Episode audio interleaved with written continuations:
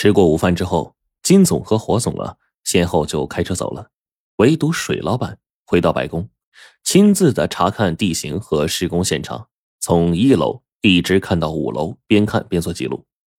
当他来到五楼的时候呢，突然听到一间简易的房间里传来咳嗽声，老板呢就循声望去，这房间里啊是天地国际的一个老花匠。水老板就说：“老人家。”这听着刚才咳嗽声，您肠胃不好吧？啊，下次啊，我给您带点这个山里的春砂仁哎，那东西养胃不伤身，适合老年人服用。老花匠一听，连连道谢。水老板查看了一下午，那离开的时候呢，正好和下班的叶城撞了个正着。这叶城自打上次吃了一顿水老板工地餐，一直呢想回个人情，然后。当得知水老板没有吃过泰国菜，便请他去吃了一家泰国餐厅。席间，这水老板就问叶城说：“这次招标，自己有几分胜算？”叶城点拨他说：“关键呢，要看白宫的新主人是谁，他喜欢哪家的设计方案，哪家就容易胜出。”水老板一听，忙打听这白宫的新主人是谁呀？叶城呢？摇了摇头，说自己也吃不准是谁。然后呢，他又见水老板有些失落，然后又夹起一个大虾给他说：“这顿饭意义非凡呐，好好品味吧。”水老板一听，啊，若有所思的点了点头。半个月之后，三家投递方案都过来了。叶城打开一看，动感幽灵的设计方案。明显是带一些西化的风格，还有一点巴洛克的特点，很适合白宫这种砂石结构的建筑设计。而经纬集团的设计方案则充满了东方的古典韵味室内大面积的山水花鸟写生壁画，墙壁呢则是棱角分明的十八般武器造型。再看这个龙虎创业的设计，叶城觉得有点不伦不类的。有点带点这个宗教的色彩，室内呢以黄色金粉为主，最为引人注目的是，它在白宫的顶层的巨大圆形拱柱上，多加了一个直径三米、高三米、有三片叶子的镀金莲花造型。那这个设计顿时遭到了招标小组成员的一致否定。吸取了上次的经验，叶城等人呢？没有当即评标，而是你写了一个初步的意见，报请总部审核决定。第二天，总部的回复是：动感幽灵的设计为优，经纬集团设计为良，龙虎创业的设计最差。但是呢，奇怪的是，在传回的三家设计方案中，龙虎创业的三叶金莲上明显被人圈过一个红圈。另外呢，总部还有一条指示：三家方案都可行。待新任总裁自行决定。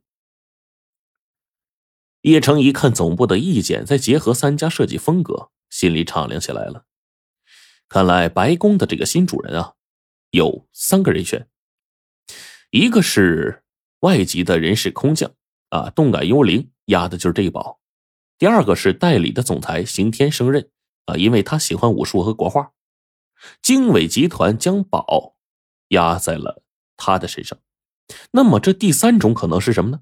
难道是有一个宗教信仰的人出任总裁，而且他对莲花情有独钟？叶城考虑到白宫的建筑材料特殊，多为砂石的结构，没有过硬的焊工、钳工、油漆工是很难装修好的。于是他就提议说，按照龙虎创业的设计方案，在五楼顶层焊接加装一个三叶金莲。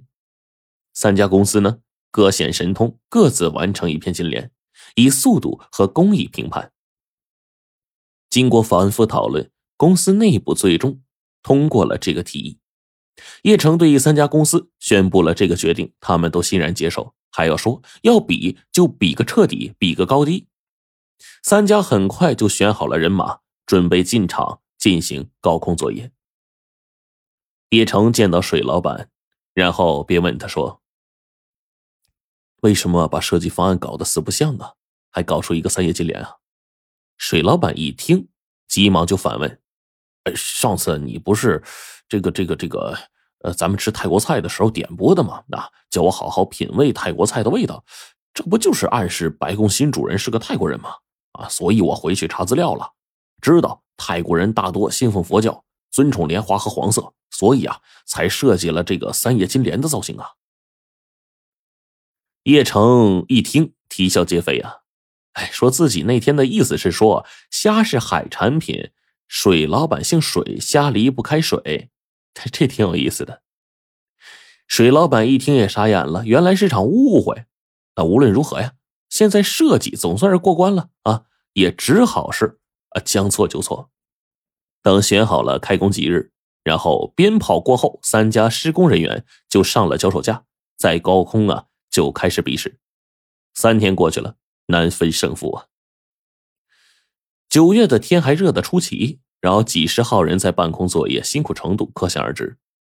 这一天呢，叶城在巡视这个施工现场，就见一个戴着安全帽的彪形大汉在脚手架上挥汗如雨，动作麻利，电焊火花飞溅，金粉灿灿发光。叶城就不由得赞道：“啊，这汉子技术精湛啊！”不料还没等他说完，只见一声尖叫，从十多米的高空上摔下来个人来。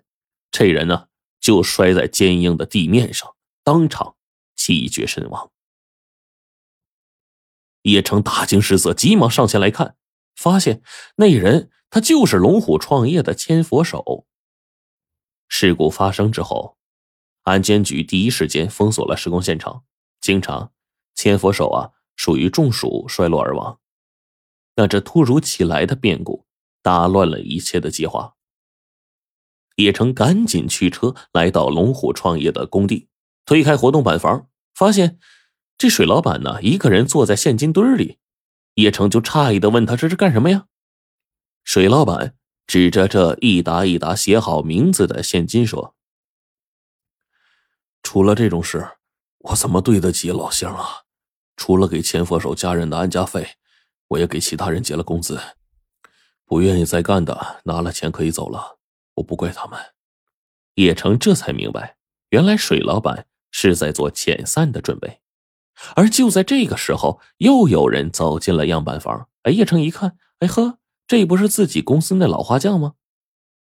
老花匠从包里掏出一个可乐罐，就问水老板说：“千佛手喝可乐吗？”水老板说。千佛手血糖高，平时啊就不喝含糖的饮料。老花匠急忙告诉叶城和水老板，昨天中午呢，千佛手啊替水老板给自己捎来了春纱人后来因为天热，三家公司的人呢就都在五楼的花房旁边那个脚手架下面乘凉。老花匠啊在花房里干活，听见外面几个人劝千佛手喝可乐，然后千佛手呢就推辞。几个人就不高兴了，说他怕里面下毒啊，还是怎么样啊？呃，千佛手无奈呀，就喝了。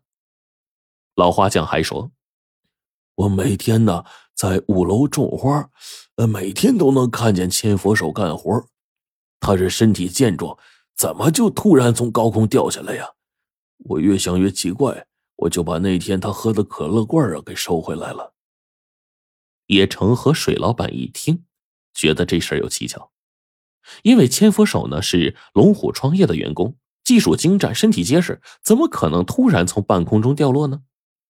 于是两个人连夜把这可乐罐啊送去化验，结果大吃一惊啊！罐里它有一个高空作业禁止服用的镇静剂的残留，高空作业的人喝了它就会头晕目眩，很容易发生安全事故的。由此。原本以为这是一个普通的安全事故，马上上升为一个刑事案件。经纬集团的工人很快就供认是他们做了手脚。原来呢，他们看见千佛手啊，他的焊接、镀金和切割的技术都非常的精湛，就怕自己比不过，怕失去中标的机会，回头呢被开除了。然后呢，就在可乐里下了药。本来呀，只是想让他头晕眼花，耽误几天工期。但是没想到，千佛手坚持上阵。事情调查清楚了，施工现场呢也解封了。但是叶成觉得，这千佛手的事故应该没那么简单，背后一定是有黑手在操控着。